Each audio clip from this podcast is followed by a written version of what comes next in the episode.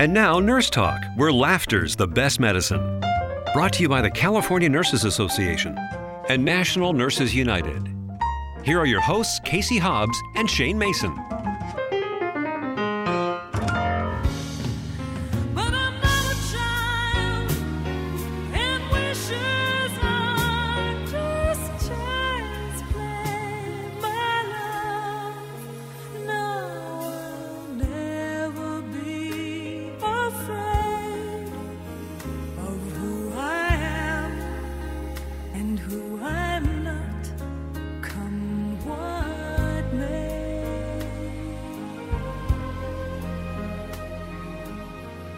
Welcome to Nurse Talk, where laughter is the best medicine. I'm Casey Hobbs, And I'm Shane Mason. and we are two of the thousands of nurses on duty today. That opening song was from the incomparable Lani Hall Alpert. Some of you of a certain age may remember. We first heard Lani Hall when she was a lead singer at only 19 years old for the great Latin jazz artist Sergio Mendes. Miss Hall later married and performed with legendary musician Herb Alpert. And what does this have to do with us, Casey? Well, we have the pleasure of having Miss Hall Alpert with us later on in the show. Lani, as her good friends call her, has written a wonderful new book called Emotional Memoirs and Short Stories. Stick around as she talks about her psychotherapy, deciding whether to end her lifelong career, and confronting unexpected reactions to cosmetic surgery. She's also an excellent writer. That emotional memoirs and short stories is brilliantly written. Well, Shane, while we're on the topic of the show, instead of us for once, later we'll be talking with Broadway actor Michael Milligan, who's written and performs in a new play called Mercy Killers. The play was inspired by real healthcare horror stories. Stories that Milligan says remain so prevalent in our broken healthcare system that he was compelled to use his skills to shed, shed some light on these human tragedies. And Casey, sometimes people ask us if we're nurses, why are we talking about other things that aren't related to nursing or health? Do you ever get asked that? No, never. Nobody ever asked me anything. never, ever. It's because people are smart. well, that surprises me. Maybe they ask you, but you don't hear them. Because I'm talking so damn much. Is that it? Just saying.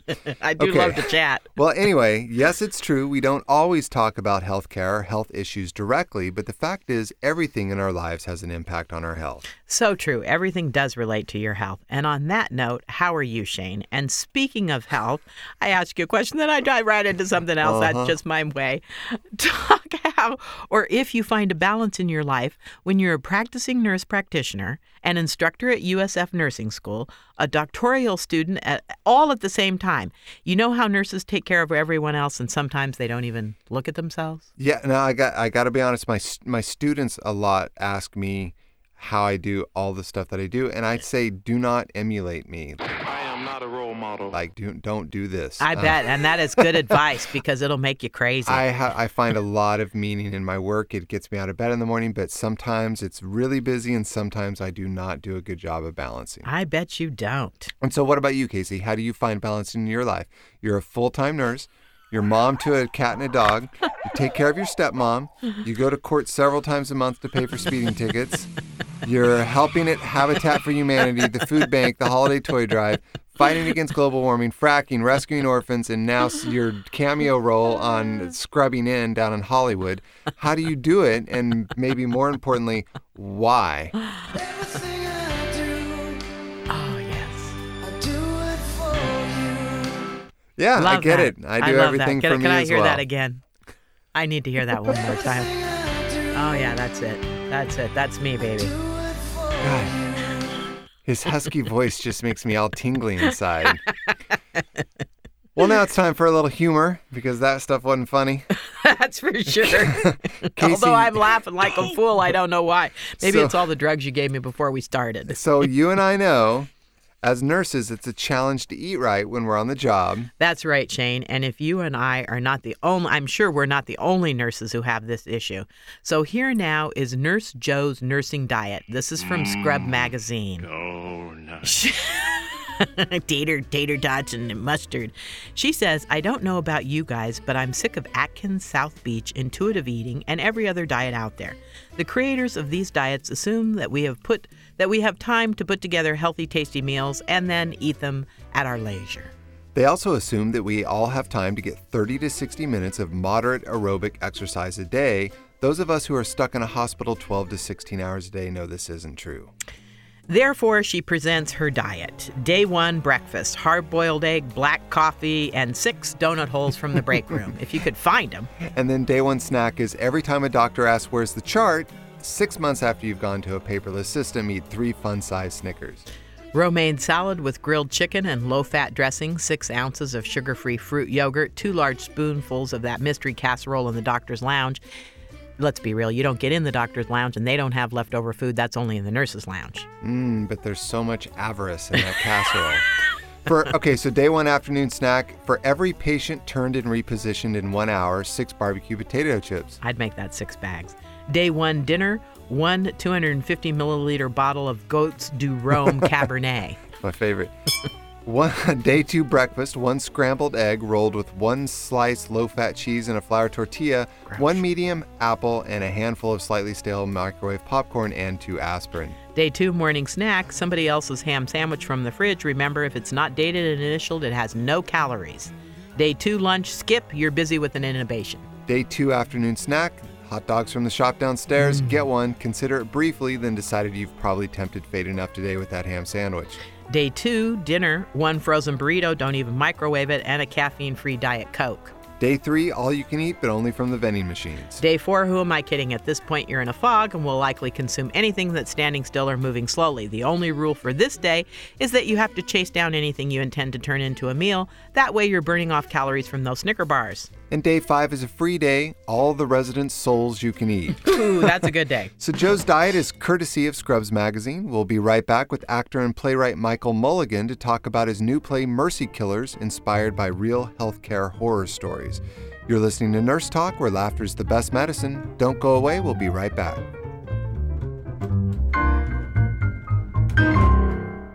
My name is Meera Batra. I have been in this country 32 years, and this is how I live united. America has always been the land of promise, and in my community, many families have come for a better life. Coming from another culture myself, I know the desire to become part of a community, to feel at home, and to gain the tools for our children and families to succeed.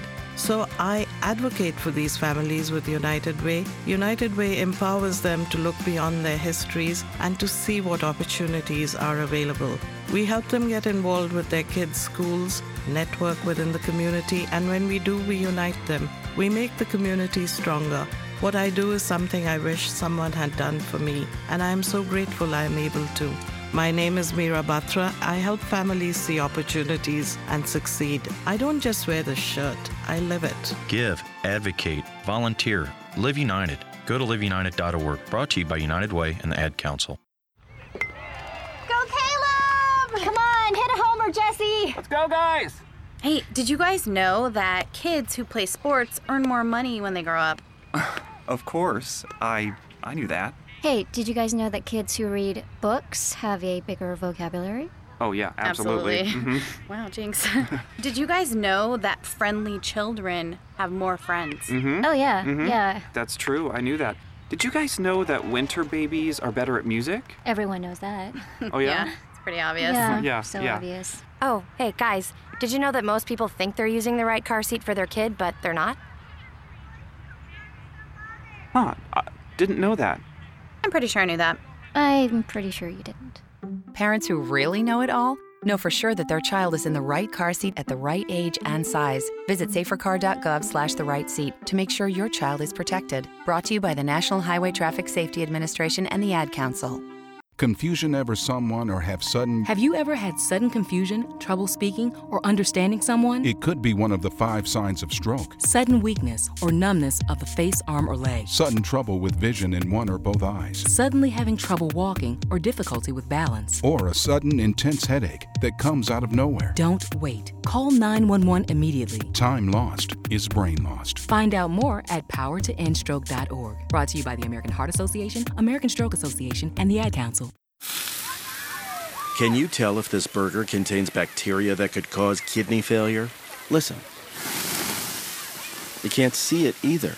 Use a food thermometer to be sure you've cooked meat and poultry to a bacteria killing temperature. Raw or undercooked meat may contain bacteria that can make you very sick or worse. Roughly 3,000 Americans will die from food poisoning this year, but you can keep your family safer. Check your steps at foodsafety.gov. Brought to you by the USDA, HHS, and the Ad Council. My grandmother's 95. She can't see out of her left eye. It just shut off. The last time we went to see her, she's like, I can't see out of my left eye. And we're all like, oh, hey, what was Christmas like in the 40s? so I go to the doctor and I said, you know, she can't see out of her left eye at all. And I swear to God, he goes, well, she's probably got a bunch of tumors in her head. I swear to God. I remember it because I was blown away by how none of his education he applied to this particular diagnosis.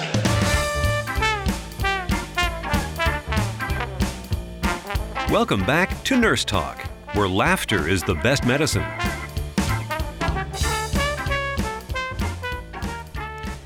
Welcome back to Nurse Talk. I'm Casey Hobbs along with co host Shane Mason, and we are two of the thousands of nurses on duty today. Michael Milligan is an accomplished playwright and actor and has appeared in numerous Broadway shows and studied at Juilliard, winning the John Houseman Prize for Excellence in Classical Drama.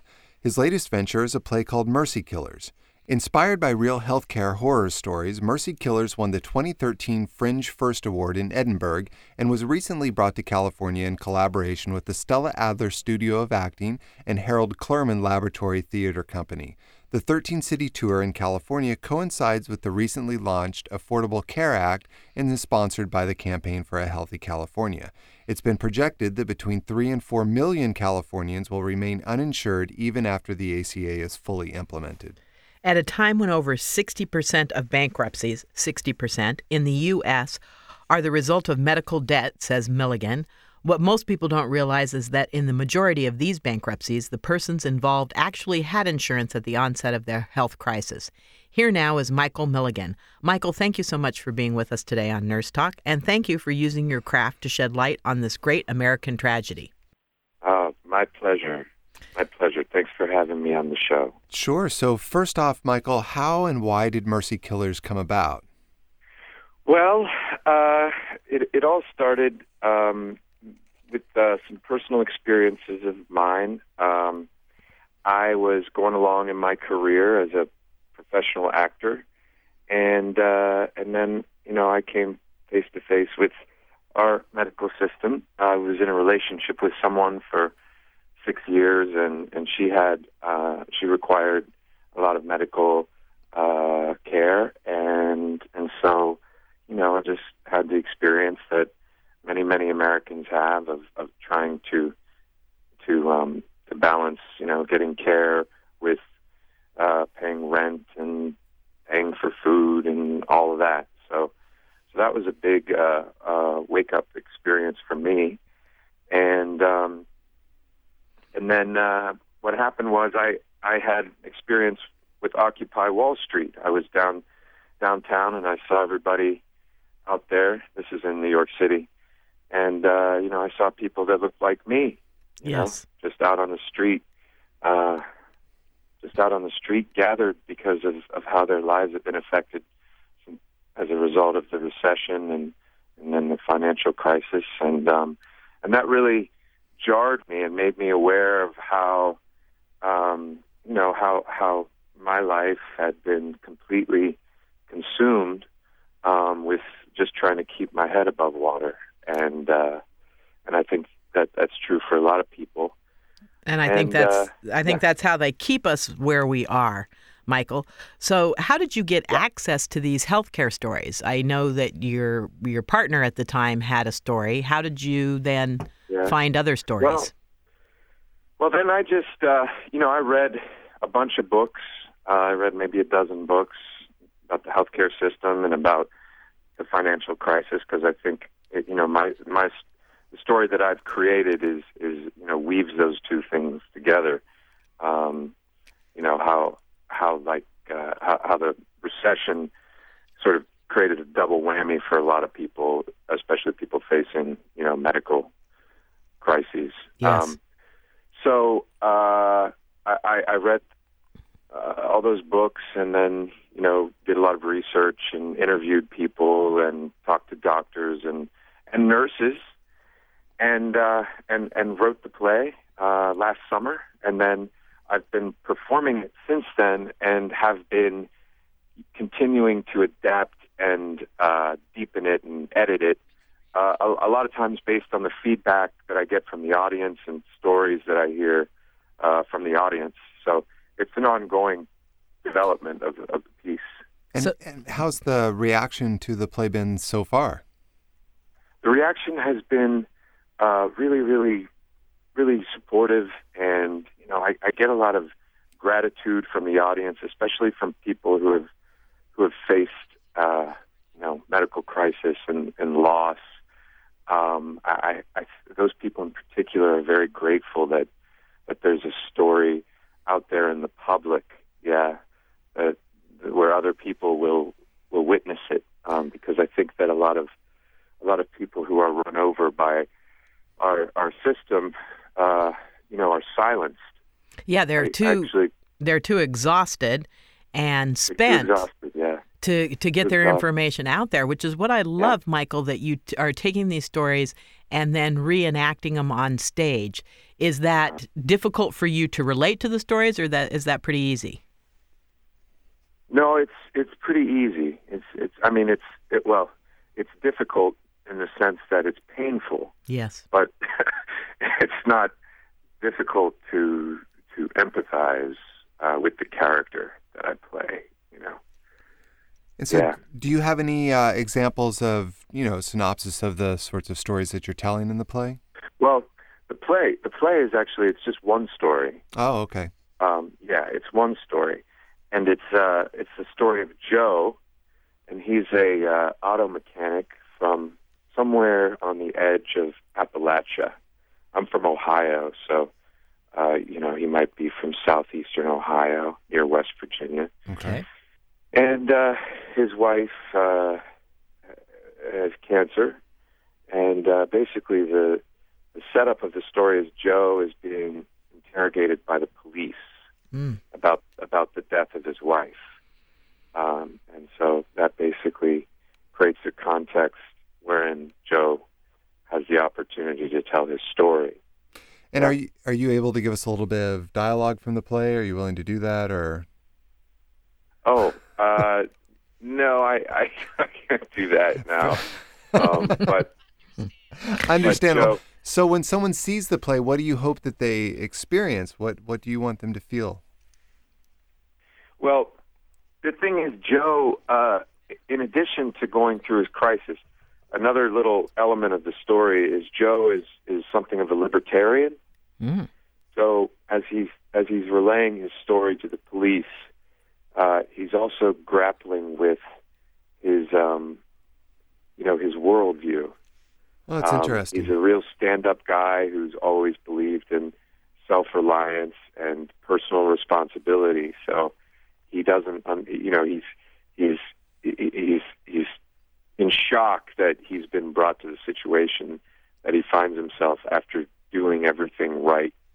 And um, and so, in addition to grappling with, with the loss of his wife, he's also grappling with uh, his his worldview sort of crumbling. That's Um, great. I'm glad you moment. I'm glad you put those two together in the same context because I think so many Americans who look at people who have bankruptcy want to make it not about them and that it couldn't happen to them. Yeah, And and the important thing here is that it could happen. It could happen to any of us. Yep. Uh, So I understand the play Mercy Killers um, concludes November 22nd. It's touring through California. How can people find out where it is? Uh, if they go to uh, Campaign for a Healthy California's website, there's a full list of, of all of the uh, all of the dates, times, and locations. Um, and then also they can visit Mercy Killers the Play. That's my website, Okay. Good. mercykillerstheplay.com. And, and you act and uh, write in other plays as well. You've been doing this for a while. And actually, I wanted to ask you. Apparently, there's a uh, a show on MTV now about nurses that run around in bikinis. Michael, I don't know if you've heard about this show, but it's my own personal goal to get on the show. You know anyone in Hollywood that can uh, help me out? I don't. I'm, I'm sorry to say. All right. Well, well, well, you shouldn't be sorry to say because that show is like the antithesis of the one that you've written and are No, no performing in. I've never heard of it. Well, that's good. I'm there's a- glad you haven't heard of it. There's a good reason for that. Has has the medical community embraced the play? And how did you hook up with Healthy Californians? I think that's brilliant that they're supporting the play. It's a good way to tie in these two things. How'd that come about? Um, well, I was I was doing, you know, I, I got to a place in my career where I was sort of on a treadmill of just going out of town, doing shows at regional theaters around the country. But I had just written this play, and I, I, you know, I really just wanted to do my play. So I was doing a show at the Guthrie Theater in Minneapolis, and I contacted the local uh, advocacy organization, Healthcare for All Minnesota, and I wanted to organize some performances on my day off. Yeah. So the people there were very excited, and and uh, they organized a performance. I got to perform for the Minnesota Nurses Association convention, which was a, a real, real thrill. There were like 400 nurses there, and and they, you know, the the the response was so so strong, and that was one of the first performances I did. So I I just resolved right then and there that I was going to just take you know a year or two out to to put my my career on hold and just do this play. So um, that's what happened. I, I contacted just on a phone call and emails. Uh, started in in Ohio, where I'm from. Contacted SPAN Ohio, and they they helped set up uh, a tour around Ohio. And and these groups, you know, they're all they're all interconnected by from state to state. So basically, it all just came about through word of mouth, where activists in Ohio, you know, spread the word, and, and gradually people people contacted me. Um, I I I I'm active in healthcare now in New York, and and through them I got uh, I got in touch with uh, Physicians for National Health Program. I've done a number of performances for them as well um, in New York and in Minnesota and, and um, some other places.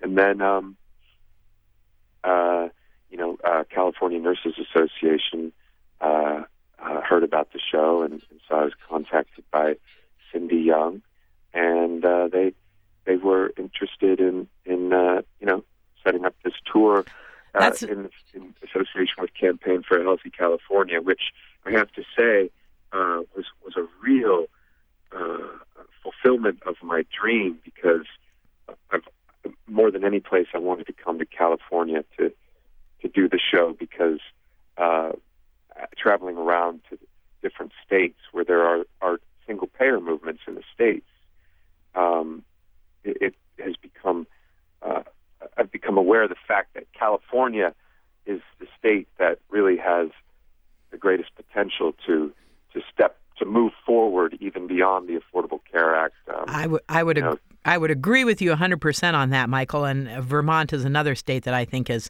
really uh, making great strides Yep. towards that. Yeah, Vermont. Vermont has has taken the step, and uh, but you know, and if if California went, then the rest of the nation would. I you know, I'm with you from yeah. from your Fall lips over. to to God's ears. I hope that is what occurs. so I just I'm I'm happy to be here and and spread whatever seeds I can, you know, and and uh, That's great. helping to make that happen. Thank you so much, Michael, for writing the play and for fighting this good cause. We appreciate oh, it. thank you, thank you.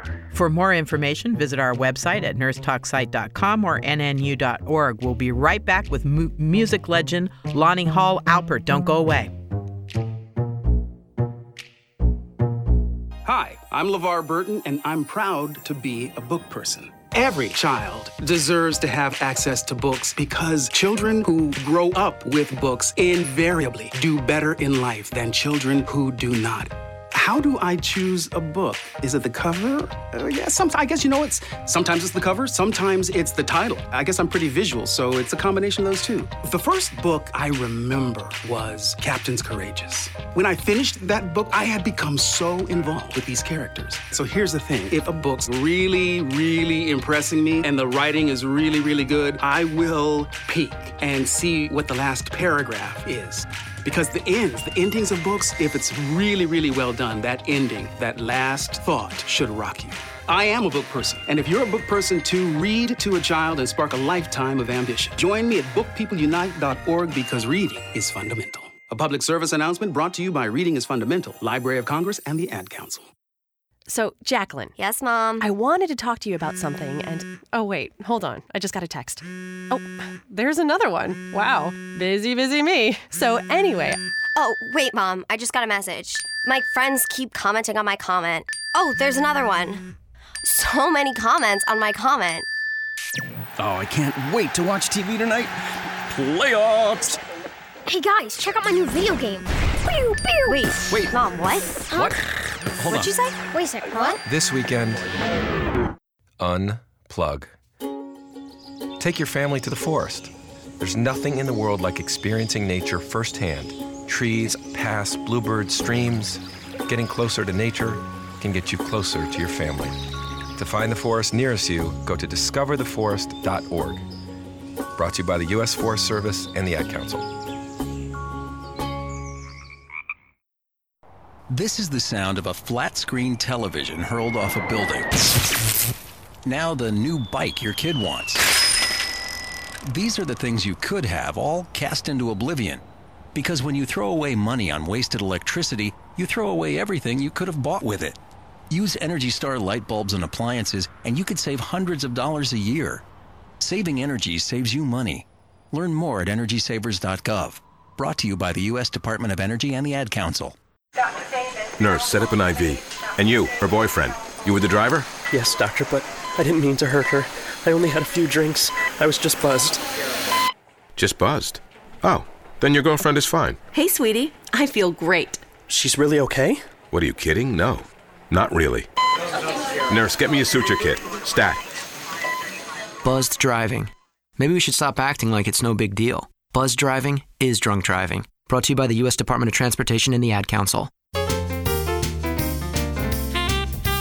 Welcome back to Nurse Talk, where laughter is the best medicine. We are nurses, so we cannot diagnose, prescribe, or treat. But listen to us anyway because we like to talk. In my day, safety was your responsibility. You either held tight or you went through the windshield. Now it's time for In My Day with comedian Lynn Ruth Miller. Sit back and enjoy a walk down memory lane with a twist of spice included. And now, In My Day. In 1936, when I was three years old, I had my tonsils and adenoids taken out in Dr. Steinfeld's office. I loved Dr. Steinfeld because he was the same height I was. That man was so short, the nurse had to lift him up to reach my throat. But he sure had a way with children. The doctor put a cloth soaked with ether over my face, and the next thing I knew, I had the worst sore throat ever. But before the tears could start, he gave me a lemon drop. For those of you who have no clue what ether was or is, we use it these days for rocket fuel and to kill fleas. Dr. Steinfeld sent me home with my mother, and she fed me yummy chocolate ice cream and gave me lots of kisses. And I got to read all my favorite books. I felt just like a princess until the flatulence hit. I know that modern methods of removing your tonsils are very efficient and much safer than they were in Dr. Steinfeld's office, but I sometimes wonder if the precautions they take these days are worth the emotional cost to a child. You know, back then, I got to hold my mama's hand while the doctor anesthetized me, and I didn't wake up to find myself surrounded by strange smells and sounds, with strangers forcing me to take medications I didn't understand. I understood chocolate ice cream. Now, don't get me wrong. I'm very glad that there's been so much progress made in medicine in the last 75 years. God knows I wouldn't be alive if there hadn't been. I thank medical science for my hips, my knees, my mobile respirator, and my Botox. But I wonder if doctors today wouldn't be much more effective and a lot less intimidating if they gave their patients lemon drops and let them hold their mama's hands. I'm Lynn Ruth Miller with a lemon drop and another edition of In My Day. Welcome back to Nurse Talk. I'm Casey Hobbs along with Shane Mason, and we are two of the thousands of nurses on duty today. So, Casey, in a few moments, we'll visit with the singer lyricist Lani Hall Alpert. I'm really excited about this. I usually say that and I don't mean it, but I mean it this time. so, some may remember Lani as the lead singer with Sergio Mendes in Brazil's 66. She recorded 12 albums in English, Spanish, and Portuguese and sang the title song for the James Bond film Never Say Never Again. In 1985, she won a Grammy Award for her Latin CD, Es Facil Amar. She continues to record with her husband, the legendary Herb Alpert. Hall Alpert has written many lyrics throughout her career and has now written a powerful book called Emotional Memoirs and Short Stories. Welcome, Lani. It's great to have you with us today, and we are fans of your music as well as your book.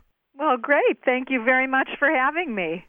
Yeah, absolutely. So first, I, I just want to make a, a, say something out to our younger listeners. So I, am really excited to have you on today, and for our younger listeners out there that don't know if you have a, a connection with the the music of our guest, I just want you to know that all of your Latin lounge stuff, all your Miami house music here in San Francisco, Ohm Records, all that stuff, that stuff does not exist if we hadn't had Sergio Mendes, Brazil 66. So when you're out at the club tonight listening to your Latin house and getting your boogie on, you have Lani here to thank for that. And I really do enjoy your music and your legacy. So that being said, let's talk about your book, Emotional Memoirs and Short Stories. Why short stories and why emotional memoirs? Well, you know, I really didn't have much of a say in it. I, I, I just I'm a writer and and I write and I've started writing uh, short stories actually while I was on tour in Mexico performing uh, in the early 80s. Mm-hmm. And uh, I just would write short stories and put them in a drawer and just start writing again. And just uh, my drawer was filling up. And about a year and a half ago, a friend of mine was um, recovering from surgery, and she wanted to read something. And I said, "Well, here, here's a story of of my uh, my uh, experience with Epstein-Barr virus and breast implants and." And so uh, she read the story and she wanted more, and I kept going in my drawer and mailing them to her.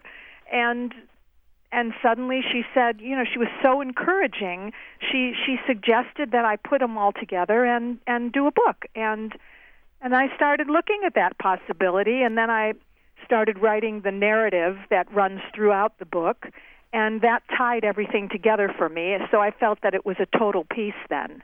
You know, I, you're such a good writer. I have to say, I, I was Thank really I, I like to read, and your words are very evocative and paint a lovely picture. So I heard Thank you, on an, on another interview, and you were talking about that when you're writing, you don't know where you're headed. You don't know the end of the story. No. So no. you're almost a witness in the story. I am a witness. I am a witness. I'm a witness to the whole story. I, it isn't even the end that I don't know. I, I don't know where I'm going. which I absolutely love. And so that doesn't scare you at all when you sit down to write. No, like like for example, the, the the second story that I wrote, which is about bad therapy. Which I Um, absolutely loved. When I got to the end, I was like, "Oh, she didn't, did she? Oh, she did. yes, she did. she did indeed." yeah, but you know, I started that story because I had the dream that that that story uh, started with, Mm. and I started writing down the dream that I had, and I just kept going, and I thought. Well, gee, well, I, I died in this dream, so what if I was speaking to a psycho- psychologist about why did I die in this dream? What does this mean? And that's when I that's how it that's how uh, standing appointment started. I absolutely love that. So your creative spirit with writing is uh, music the same?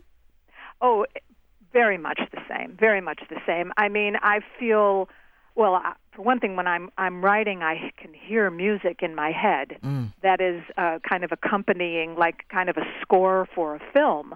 I, I hear it in my head, and and and when I'm writing, also I feel the rhythm of the words. Mm. and so uh, that's very important to me. But I feel that they both come from the same source. I really, fe- I, I've always been able to visualize a lyric when I'm singing it, and that's what happens to me with with writing. I, I can actually just look at the screen of my computer and uh, see see it unfold like I'm watching a film. I love that. Now, can you say a little? You learned three languages. Was no, that I hard didn't, or I easy? did not learn them. Ah, so you learned I to- phonetically sing in Portuguese and in Spanish. Wow. Wow. So l- let me ask you Chicago, your hometown, is a main character in the book. What part did Chicago play in your life while you were growing up there? I, I think I made Chicago my family. Hmm. I, I, I can always count on the buildings that were across the street from our apartment building, and I I could always count on the strong trees. The strength of the, of Chicago is is very prevalent to me because um, the wind is so powerful, Mm-hmm. and that those buildings and trees can stand in that wind for decade after decade is a very comforting feeling. It was a very comforting feeling for me as a as a a, a young girl growing up there in a in a rather uh, unstable house. So, in the chaos of it all, you look to the physical environment for your strength. Yeah, I did. That's- or, or just for uh, for security to know that that's always going to be there, and I felt that very much in Chicago. I felt the uh, and, and plus Chicago is a beautiful city. I mean, it's physically beautiful. The architecture there, the L trains, the way the light keeps moving because the wind is blowing the clouds across the sky all the time. So everything is changing all the time. And it's if you tune into it as and and I did, um it it affects your mood, it can affect you uh, in in so many different ways. So Chicago was a, a very ma- main character in my life. So, in your book, you peer deeply into the inner lives of women and artists, investigating the fine line between creative fact and personal fiction. Can you talk about that? Yeah, I, I just um, I have a very vivid imagination, and uh, I just uh, I, I I can I can I can hear the stories rumbling around in my head, and the only way that I could get them out is by writing.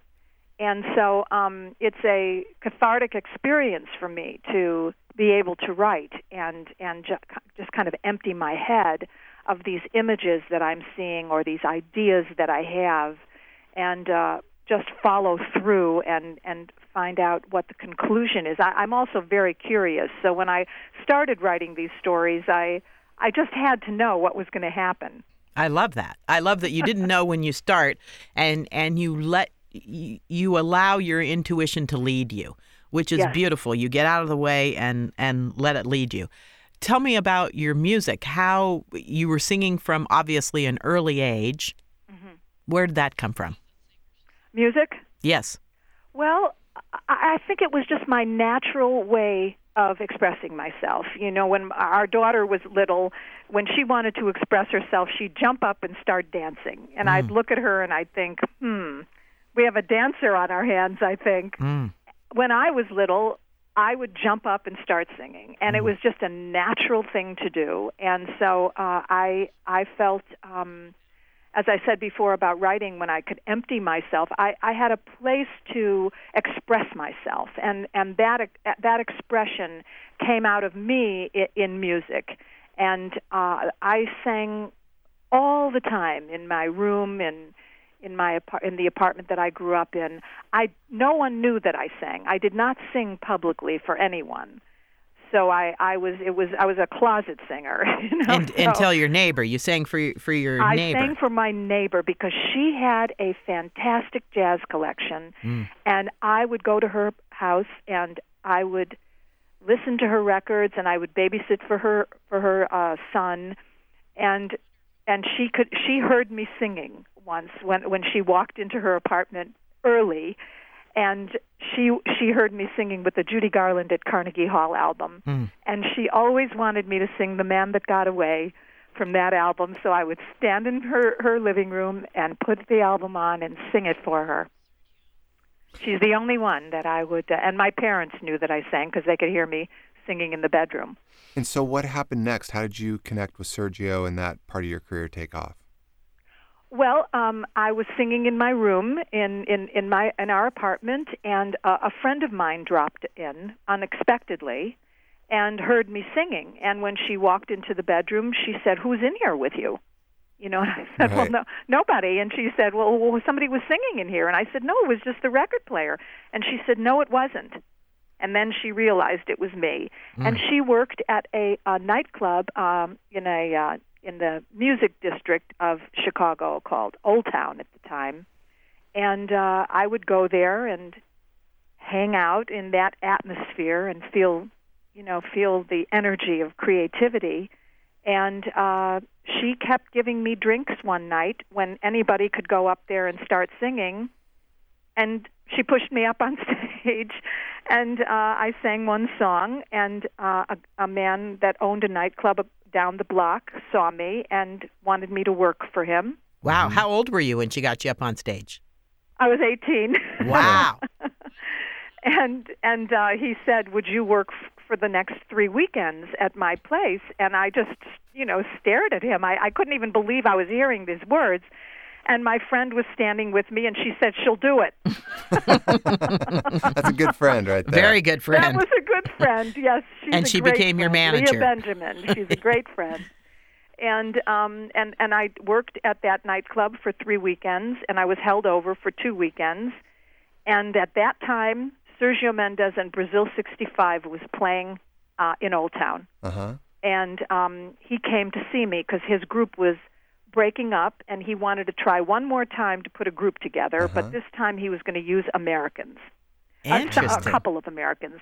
He wanted to use. He found a bass player that was an American, and he was looking for a lead singer.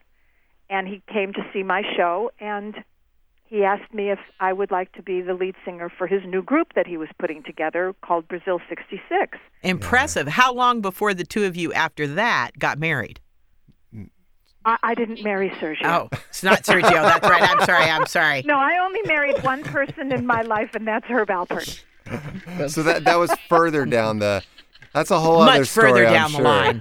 So Well, that's the reason the, the the the the reason I met Herb is because of Sergio because we record we we uh, auditioned for A and M Records and Herb and his partner Jerry Moss own A and M Records, and so we auditioned and we got the job, and Herb and I met. that's just an incredible story. So Lani, what do you want people to know most about your book and about your life? Well, I, I- I really wrote the book, and I, I I really put the book out there just to connect, just so people could connect. And if that's what happens, then that's that's all I could a- actually ask for. Even in music, that's all you could really ask for, that connection. Well, you've And- achieved that many times over. Oh, good. So we've been talking with Lani Hall Alpert, and Lani, I have to say that actually next week I'm going to go see Jorge Benjor. I really hope that he sings Mas Que Nada, and when he does, I'll be thinking about you. I'm so, sure he will. I'm sure he will, or, or everyone's going to want their money back, I'm sure. So we've been talking with Lani Hall Alpert, singer-songwriter and author of emotional memoirs and short stories. For more information about Lani and her book, visit lanihall.herbalpertpresents.com or nursetalksite.com. And uh, we, it's really been a pleasure having you on. We love your book, and we'd love to have you back on sometime. It would be my pleasure. Thank Had you a so good time. Thank you so much for being creative your whole life. We've really enjoyed it. Thank you so much. I really appreciate it. Thank you. For more information on Lani Hall, you can go to lanihall.herbalpertpresents.com or nursetalksite.com. We'll be right back with health trivia and email questions. You're listening to Nurse Talk, where laughter is the best medicine. Don't go away. It is with sound mind and body that I, James Fredericks III, after fighting with all direct family members for decades, leave my entire fortune of $32 million to the one friend I had in the end, the package delivery guy, Matt Songer. Woohoo! Yeah! I had a feeling about this. Uh huh. I'm rich. Oh, this cannot be happening. Actually, it's not happening. What? What? And it never will. I don't get it. There aren't even people here. That's just one of those murmuring sound effects. Seriously? Listen, if you want to have money in your future, don't rely on luck. Put 10 bucks away each month. Cook once in a while instead of eating out. Okay. Pay down your high interest credit cards. Right. Small changes today, big bucks tomorrow. So, no inheritance. Uh, no. Go to feedthepig.org for more free ideas. Feed the pig! Org. This message brought to you by the American Institute of Certified Public Accountants and the Ad Council. And just to be clear, no inheritance, right? 7,000 high school students drop out every school day. That's one every 26 seconds. So here's a 26 second message of encouragement. Hi, I'm Stacy. Look, you know, I've been there. It's tough. And I just want to say if you find yourself feeling negative, use it as motivation. Let it be like the fuel in the fire to keep you going. Because the best is yet to come. Seriously, you're capable of great things, things you probably haven't even dreamed of yet. So don't quit now. See you at graduation. Do you have 26 seconds to convince a student to stay at their desk? Now you can share your message of support at boostup.org. We can keep students in school. Visit boostup.org and take the first step. Brought to you by the U.S. Army and the Ad Council.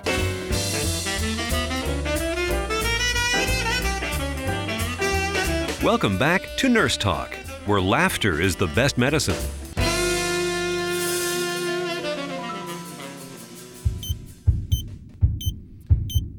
So, uh, Casey, I had Chinese food last night, and guess what my fortune cookie said? I'd have no idea. It said my lucky number is nine, and that all materials relating to health trivia are the sole responsibility of Nurse Talk LLC and not affiliated with any network or stream service airing our program. that was a hell of a fortune cookie. My God.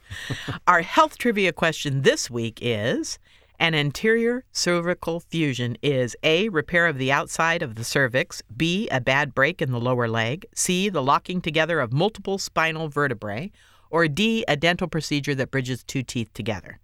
My goodness. If you know the answer to this question, or you're the first to look it up and email us the right answer, you may win a $25 gift certificate to Starbucks, and we may send it to you if you're really lucky. Last week's trivia question was What is incontinence? A, virus that has no borders, B, inverted bladder, C, leaking urine, or D, early memory loss. We did have a winner. The winner was Ginny Martin of Burlington, Vermont, listening on Progressive Voices. Tune in. And the answer is C, leaking urine. And I hope, Ginny, that that is not your problem and that's how you knew about this. So thank you for playing. Now, Shane, the moment you've all been waiting for, you and everybody else, it's email question time. I got mail. All right. You want to start? You want me to start? Go for it. All righty. Dear Nurse Talk, where laughter is the best medicine. I love that. Talk to me about shin splints. I was recently diagnosed with shin splints. Not a very pretty thing to talk about. I had always heard about shin splints and kind of laughed about it. You know how some things just sound funny. Well, it hurts like hell and it's getting in the way of my exercise regimen. The doctor told me to cut back on exercise and u- use ice and make sure my shoes fit. You'll be fine, he said. Well, what have you been wearing somebody else's shoes while you run? How long you got to go to school to make sure you learn, know? learn to use the right shoes. It's been several weeks now, and I'm still feeling the pain. I haven't really cut back too much on the exercise because I'm afraid I'll lose my edge, but I've iced it and taken a few Aleve here and there. What say you? You might tell me ignoring it won't make it go away. Love your show when you talk about this. If you could indulge me and say shin splints five times really fast, Mike D, Las Vegas, Nevada, iHeartRadio. Shin splint, shin splint, shin splint, shin splint, shin splints.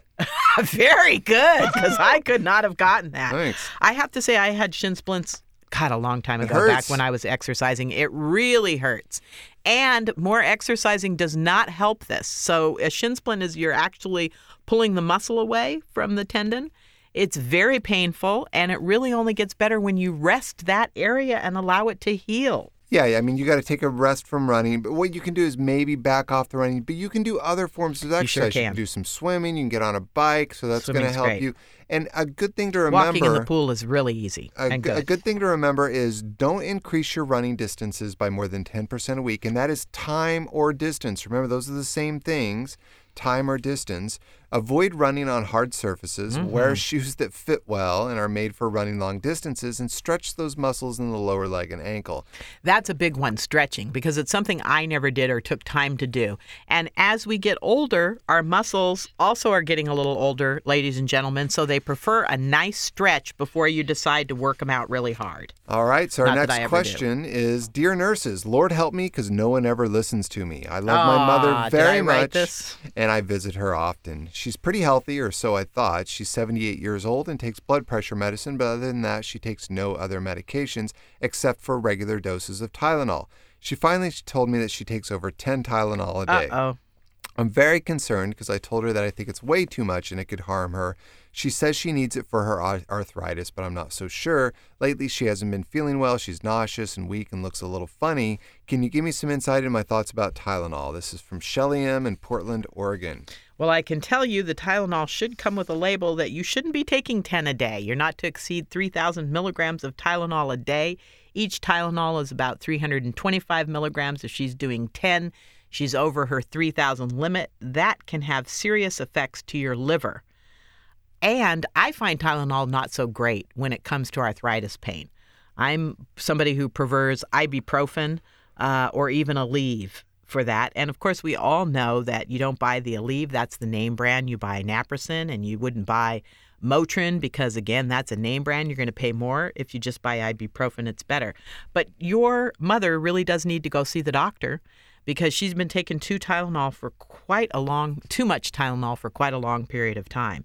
The symptoms of nausea, vomiting, yellow eyes, and skin confusion, weakness, death are all symptoms of a toxic uh, use of Tylenol uh, problems for the liver. So tell your mom to get into the doctor. That's pretty amazing, though. At 78, she's only on one medication besides the Tylenol, of course. Yeah, it's great. And the thing to keep in mind, Tylenol works a little different than ibuprofen. Ibuprofen, you actually get an an, an inflammatory, uh, you get an anti-inflammatory response.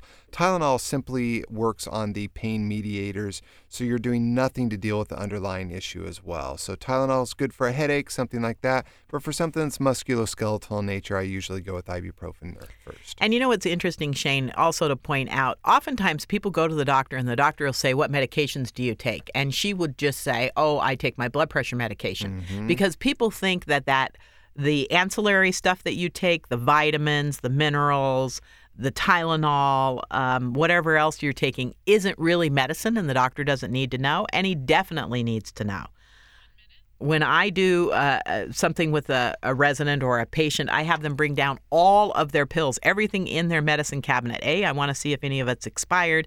And B, I really want to see what they're taking. So often we don't tell people all the things that we're taking. Absolutely. So that's the end of another week. Uh, end of another delightful week, Shane. and I hope moving on to better ground for you- all of us soon. Thanks to all of our guests, and a special thank you to the California Nurses Association and National Nurses United for their support of Nurse Talk. To learn more about today's topics, visit nursetalksite.com or nationalnursesunited.org. A great big thank you to our executive producer, Patty Lockard, our sound engineers, James Morey and June Miller, Taylor Lockard, Social Networking, and Progressive Voices, iTunes, KNEW 960 AM. Remember to laugh, you gotta listen, because laughter really is the best medicine. You know we love you out there, so come back next week. Thank you.